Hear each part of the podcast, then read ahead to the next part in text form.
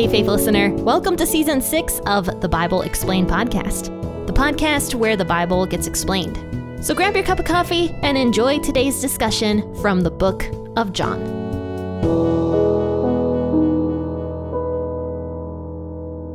Hello and good morning, faithful listeners. We are in John chapter 17 today. We are talking about the second portion of this beautiful prayer that Jesus prays for you and for me before he goes to the cross. So, we're talking about part two today. And if you haven't caught the first part, I did that on Tuesday. So, I recommend going over there and listening to the first part of this prayer that Jesus prays. So, I'm going to start in verse 12 today. And like I said, this is a continuation of Tuesday's episode.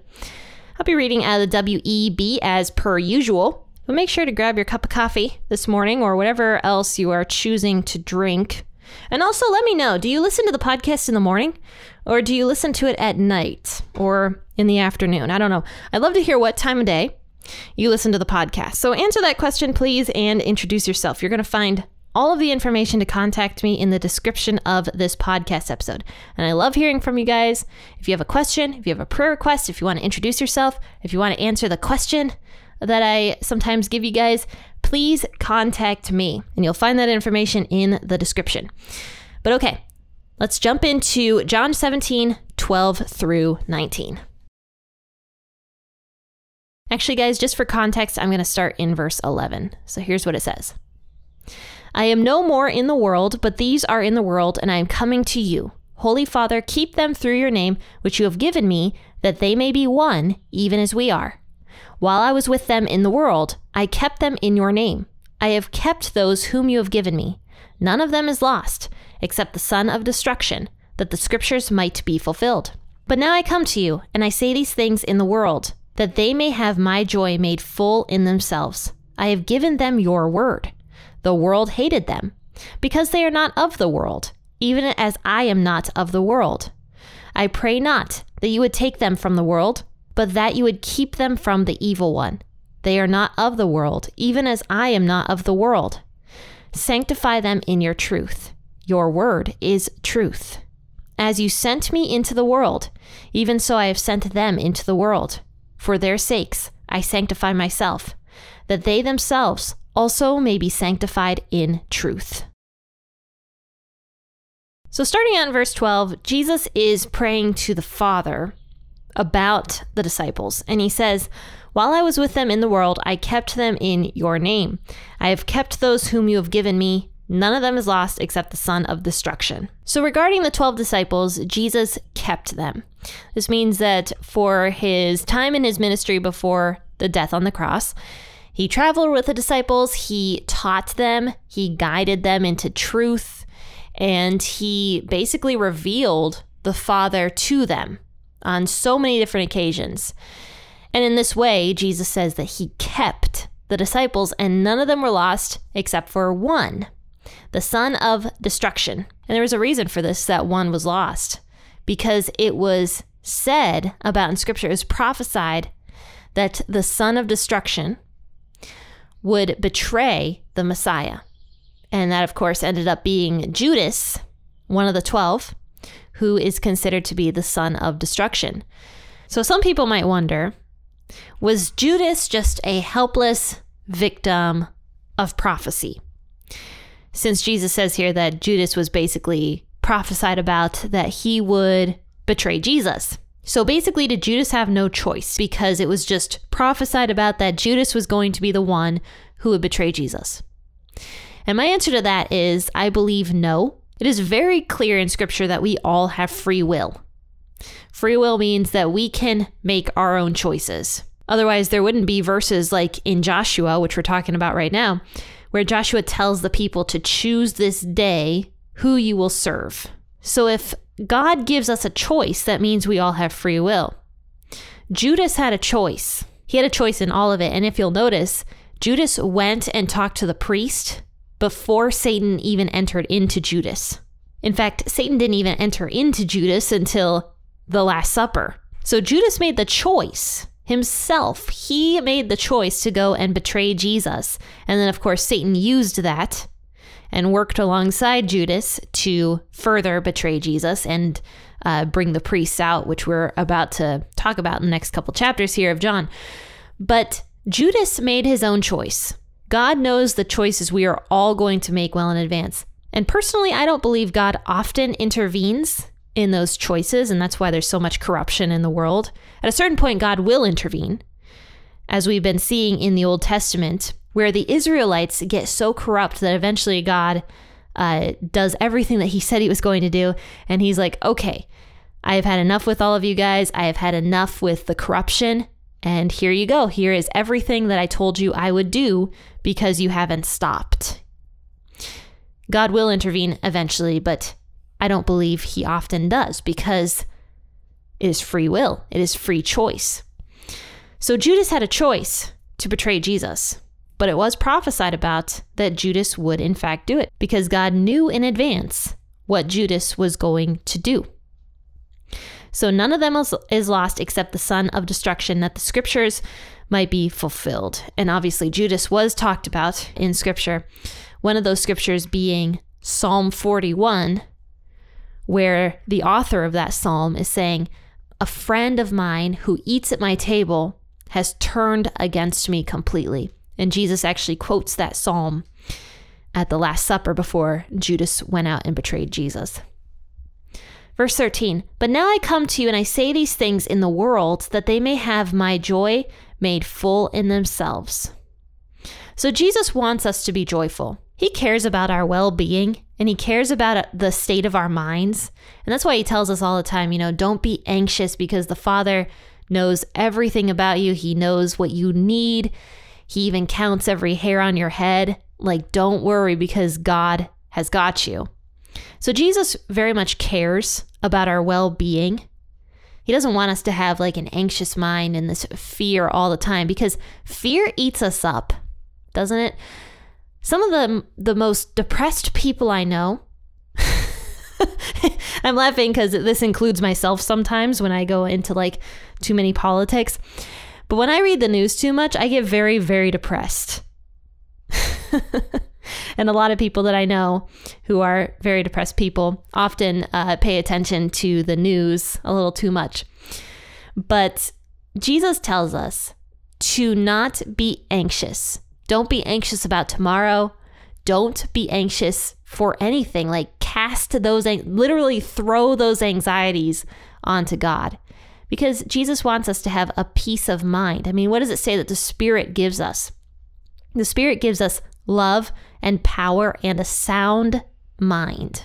Like no anxiety, just a sound mind. So Jesus cares about the state of our being. He cares about our well being. And so he prays to the Father that his followers might be able to experience this peace and joy. Then he says, I have given them your word. The world hated them because they are not of the world, even as I am not of the world. I pray not that you would take them from the world, but that you would keep them from the evil one. This was a very interesting verse to me. Jesus isn't praying that the Father takes us out of the world because Christians need to be in the world. We are literally the world's light. That's what Jesus says. Christians are the light of the world.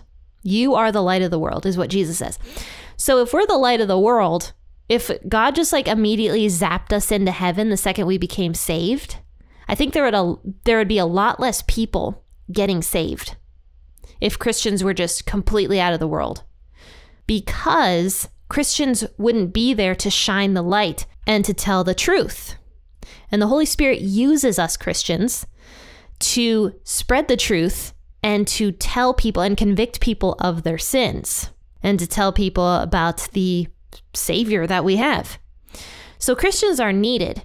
That's why Jesus tells us to go out into all the world and to preach the gospel to every single creature because we're needed. And the world actually needs us. We don't need the world. Christians don't need the world, but the world needs us. Even if they don't want to admit it. the world needs Christianity. The world needs Jesus and we are the messengers of Jesus. So Jesus says, I ask you, Father, not to take them out of the world, but to give them strength and keep them from the evil one. So basically, the evil one, in other words, Satan, has no power against us. Jesus prays that we can remain strong, even though Satan is like on a rampage, doing as much destruction as he possibly can. Jesus prays to the Father that we can have protection and strength against the evil one. They are not of the world, even as I am not of the world. Sanctify them in your truth. Your word is truth.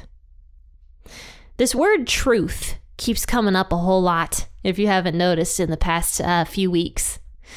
Jesus keeps mentioning truth over and over and over again because the truth is truly what's going to set you free. The truth gives us freedom, it gives us hope. And so many people don't have the truth. And that's why so many people are so hopeless. It's because they're believing and living in these lies. They don't have the truth.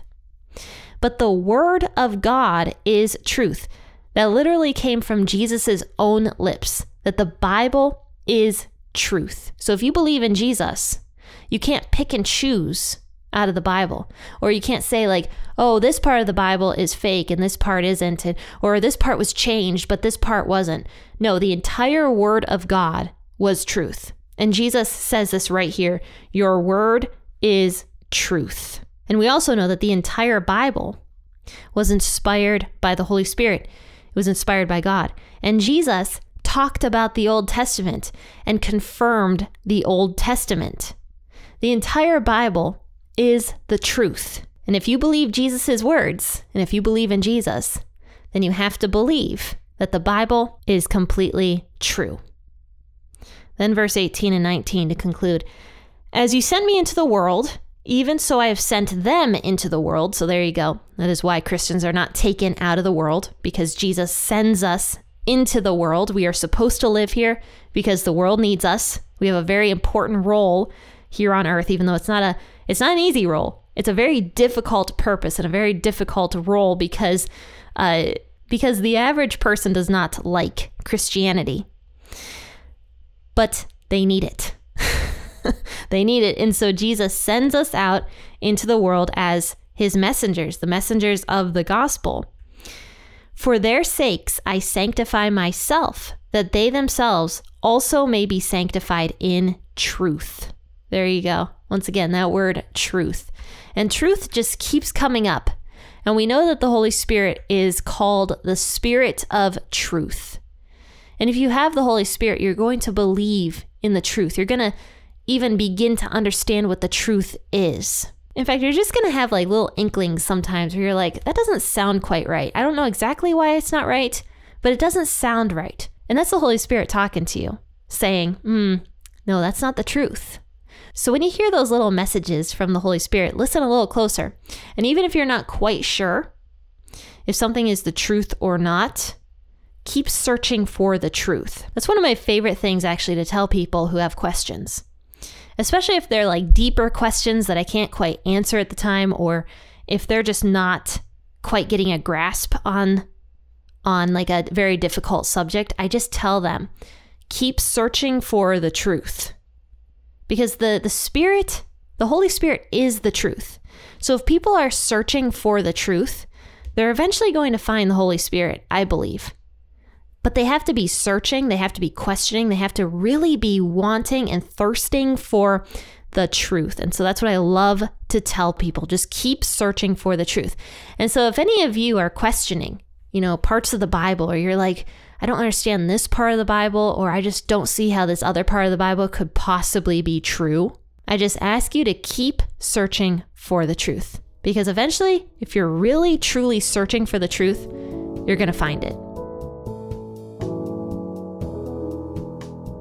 Well, faithful listeners, thank you for tuning into this episode and spread the truth. Tell people about it. Tell people that the Bible Explained podcast exists. And a great way to actually spread the podcast is just by rating and reviewing it. And you can do that on Apple Podcasts, I think Spotify now, and a handful of other uh, platforms allow rating and reviews.